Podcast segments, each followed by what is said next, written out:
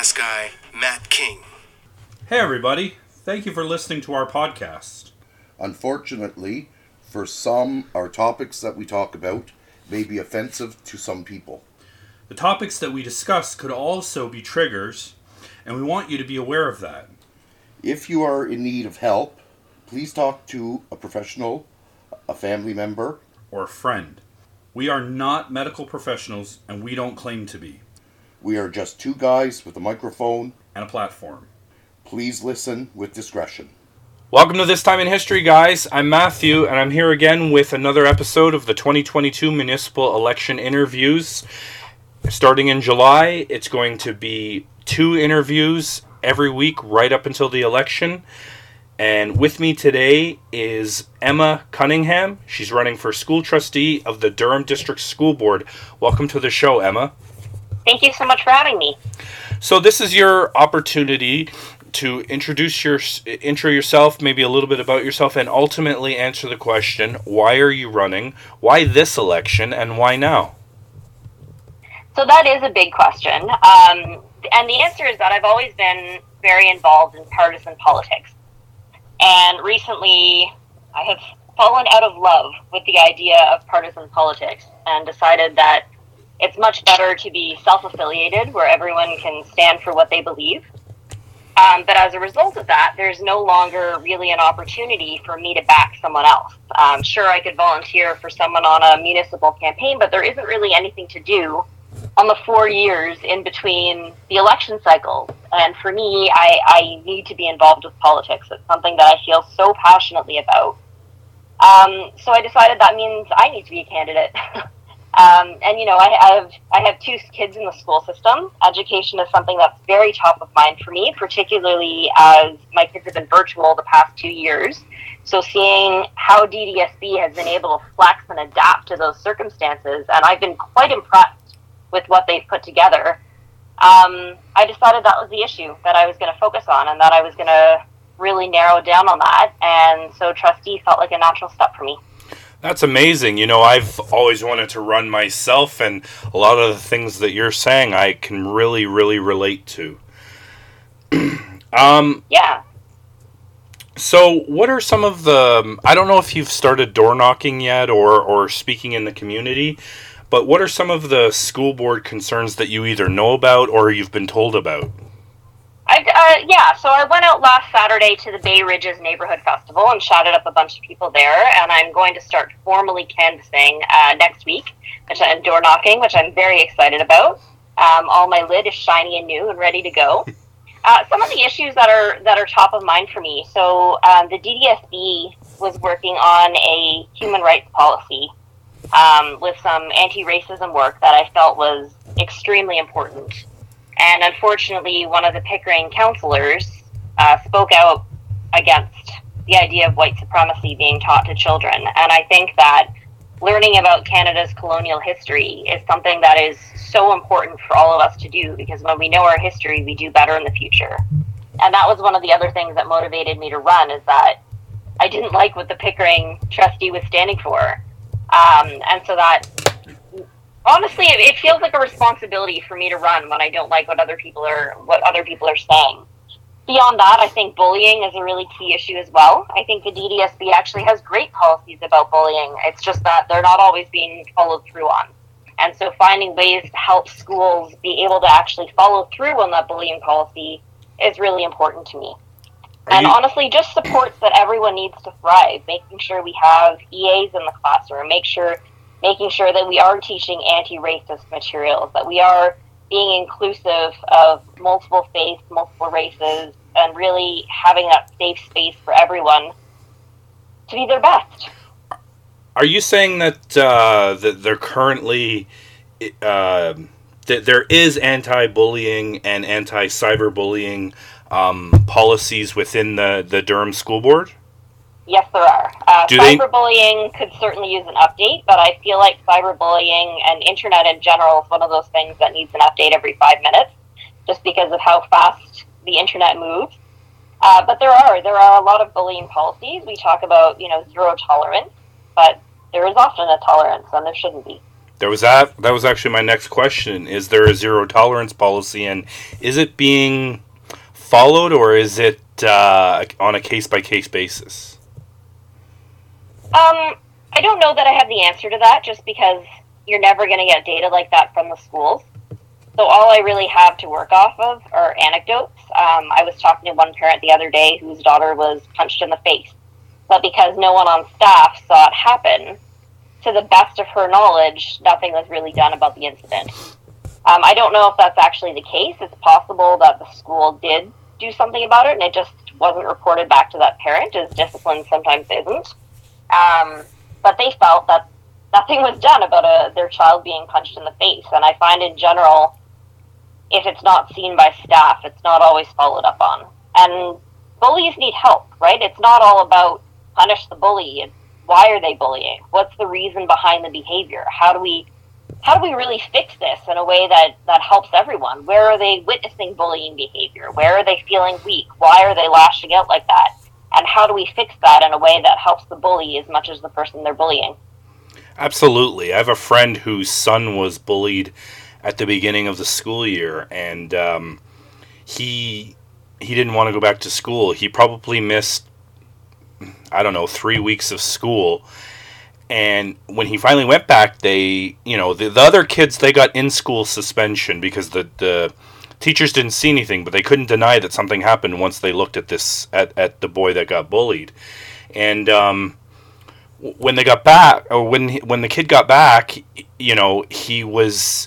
They hired a, a social worker or guidance counselor or something to um, speak with the child, and um, I don't know if it's by way of leading questions.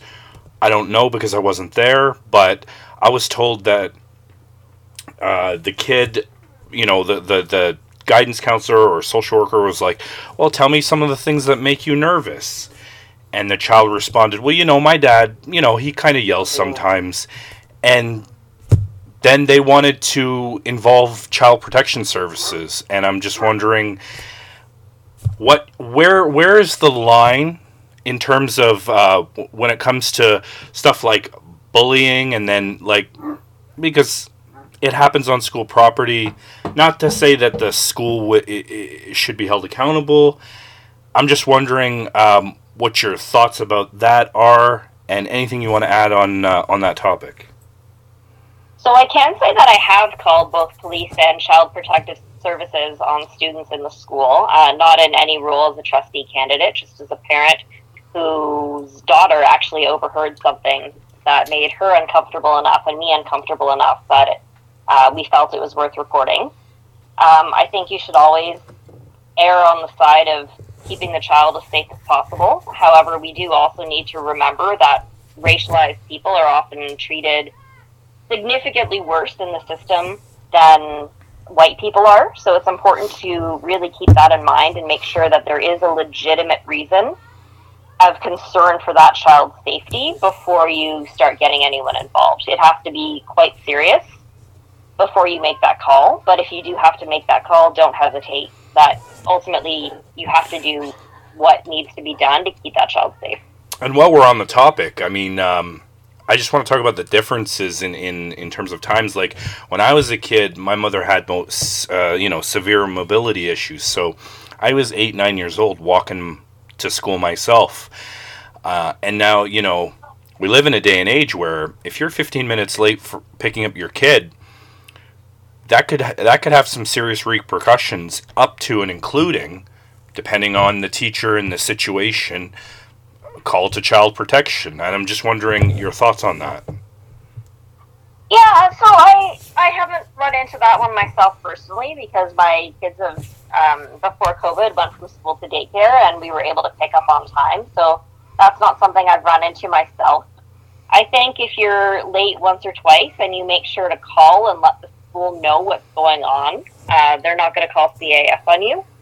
But if it becomes a pattern and you're regularly late, um, then maybe they are going to do something about it. Or if you're really late and you don't call and they don't know what's going on, at some point, you know, the teachers can't keep them overnight. So at some point, they're going to have to look into an alternate solution. And unfortunately, that solution is children's aid. There's really nowhere else that they can go. But I do think they make every possible effort to reach the parent and find out what's happening before they make that phone call. Is there room to have the conversation about possibly updating the, the policy or procedure um, that that I guess currently exists? Is is what I'm trying to ask. I think there's always room to improve or change any policy. They should always all be living documents and updating as you get new information and think of better ways to do things. Absolutely. Uh, moving along, um, I want to talk a bit about the budget. I don't know um, if if that's a principal issue in terms of the people that you talk to, but um, I know that specifically the city of Toronto. I know you're in Durham, but specifically the city in Toronto, city of Toronto, is going to be faced with some very very tough decisions because we're bleeding money. So I can only assume that it's not just the city of Toronto. It kind of is everywhere, and I'm just wondering um, if you're aware of any budget concerns, if you can share any of them, and and what do you see in terms of the budget for the future of the Durham School Board? Uh, I think there's always going to be budget concerns. I think no matter how much money you have, you're always going to have to be really thoughtful about where each dollar goes and ensuring that it's going to the right place. Uh, Pickering, well, Durham recently released a budget that had some pretty high line items for getting kids caught up after two interrupted years of schooling. I think that is incredibly important. Um, Durham has done a phenomenal job in how they've handled virtual school. Um, unlike some other boards where they've had hybrid education, Durham actually created an entire school board specifically for virtual learning. So you have your own principal, you have your own teachers, everything is completely dedicated to being online, and they've entirely adapted the way that they present curriculum so that it's optimal in a virtual world. I did not know Um, that. Yeah, they've done a fantastic job, but something like that costs a lot more money than, you know, slapping a, a camera in a classroom, leaving a teacher to flounder. Um, I think it's unconscionable that they put teachers in that position. I, I think there's no way for them to win. And I think, you know, that's somewhere that is worth investing the money. And I think Durham has has really nailed it there.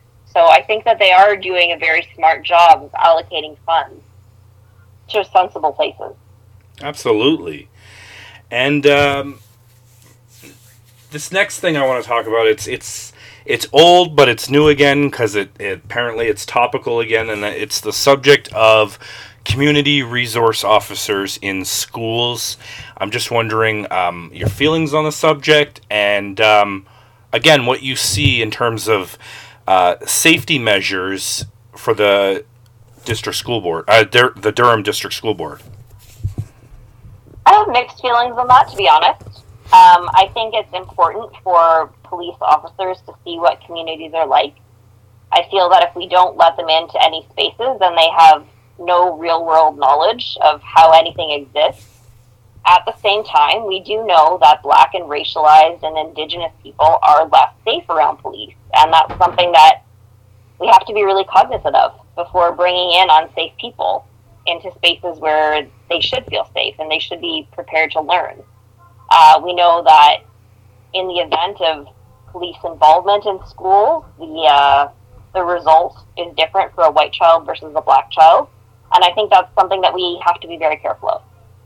Ultimately, I would say I don't think they should be there. Well, you're not alone.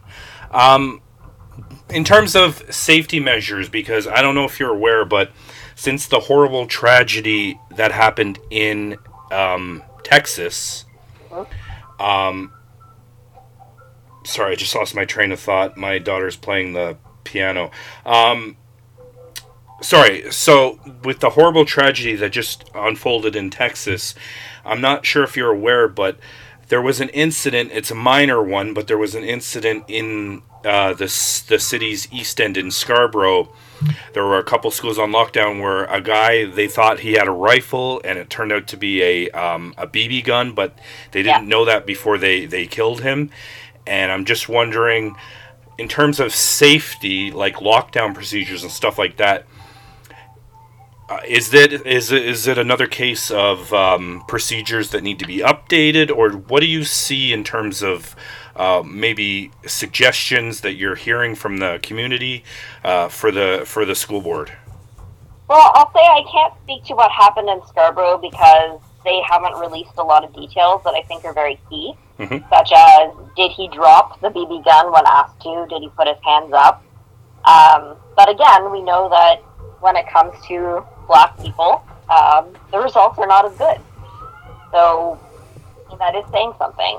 But beyond that, in terms of, of incidents in school, it is certainly much safer here than in the States just because of our gun laws. But this goes back to bullying. Uh, we see most of the time that these people who are who are getting into schools with guns and and causing unspeakable harm are usually the results of social isolation and bullying themselves. And interventions early on make a big difference there. And by really enacting that bullying policy and focusing on the why behind the behavior and not just the behavior itself, that's how we head off things like this. That's how we head off crime. That's how we head off really any problem in our society is taking the time to understand why people behave the way they do and working to solve it. Absolutely, absolutely. And um, because you're running for the school board, I ask all the school trustees this question. It's it's kind of old, but I like to um, get your feeling on the. I guess it's now the former controversial uh, um, sex ed because it's not controver- It's not so controversial anymore, um, and I'm just wondering your feeling on that. Uh, anything you want to say? I think that it's incredibly important that LGBTQ people are represented in the curriculum. Um, I don't think it's reasonable to hold off on educating classes about trans people until later in school. Um, I have a nephew who came out trans as age two, and his class needed to learn about that because he is there and he is trans and he exists. And it's not reasonable for a teacher to have to say, oh, I'm sorry, we can't talk about this until grade eight. Similarly to that, uh, talking about sexuality at a young age is really important. Are grade twos thinking about, you know, their future sex life? No, but they are maybe thinking that Susie has two dads. And that's something that we need to be tolerant of because again, that can that can lead to bullying if people don't understand what that means. So it's really important for these things to be addressed early on so that children grow up with it just being part of life and not something that leads to isolation and mistreatment down the line. Um, so for sure, I think that's important. And then as we get to the older grades, um, then when we get a bit more into sexuality, you know, there was a lot of, of complaints about teaching kids about um, sexual practices that are very common in gay community. And LGBTQ people, gay people need to learn how to have safe sex too. Absolutely. You know, teens, young adults, they're going to have sex, and it is the job of parents, it is the job of schools, it is the job of society to make sure they know how to do it safely. Absolutely, I uh, I fully agree with that. I think the most for me the most important lesson in all that is is consent, and uh, you know, because when I was a kid, you know, they never taught consent in school, and I think consent is a big big piece that was missing for for a very long time. Um, the other stuff, it's very very important. It's all important. It's just a matter of, you know, I, I've heard uh, some parents say, well, you know, it should be taught by the parents, not the teachers. But then you, you get parents that won't teach it or won't teach it the way it's supposed to be taught. And I understand that. So, but uh, for, for me, consent is a big, big piece. Absolutely. That's something we've tried to teach our kids from, from day one, making sure that they want the hug, that they want the kiss, that they want the cuddle. Um, it's something that we struggle with because uh, my daughter's 10 and my son is 6. And if he wants a cuddle and she doesn't want to have a cuddle, he'll cry and she'll feel bad and she'll she'll cave. And that's when my husband and I step in and we're like, no, absolutely not. You don't want to be in a cuddle right now. And his tears shouldn't make you have it. Um, and it's something I worry about very much because she does have a hard time saying no. And it's really important that we get that lesson in her brain now before it leads to some serious harm down the road and leaves her very vulnerable to predators. Absolutely.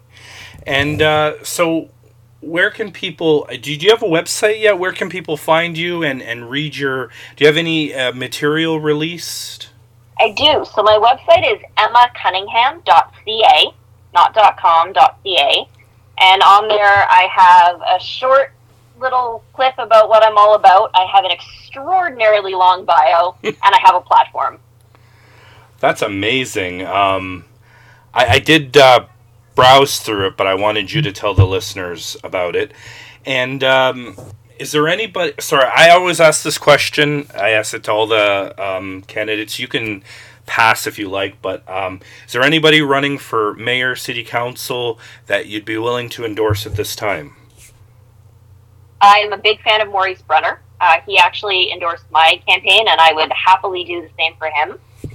Um, and there is a candidate who is yet to put her name forward, but is getting her signatures for uh, for Ward Two that I would love to endorse again. Um, I can't release the name now, but if if her paperwork is filed before this airs, um, I will let you know.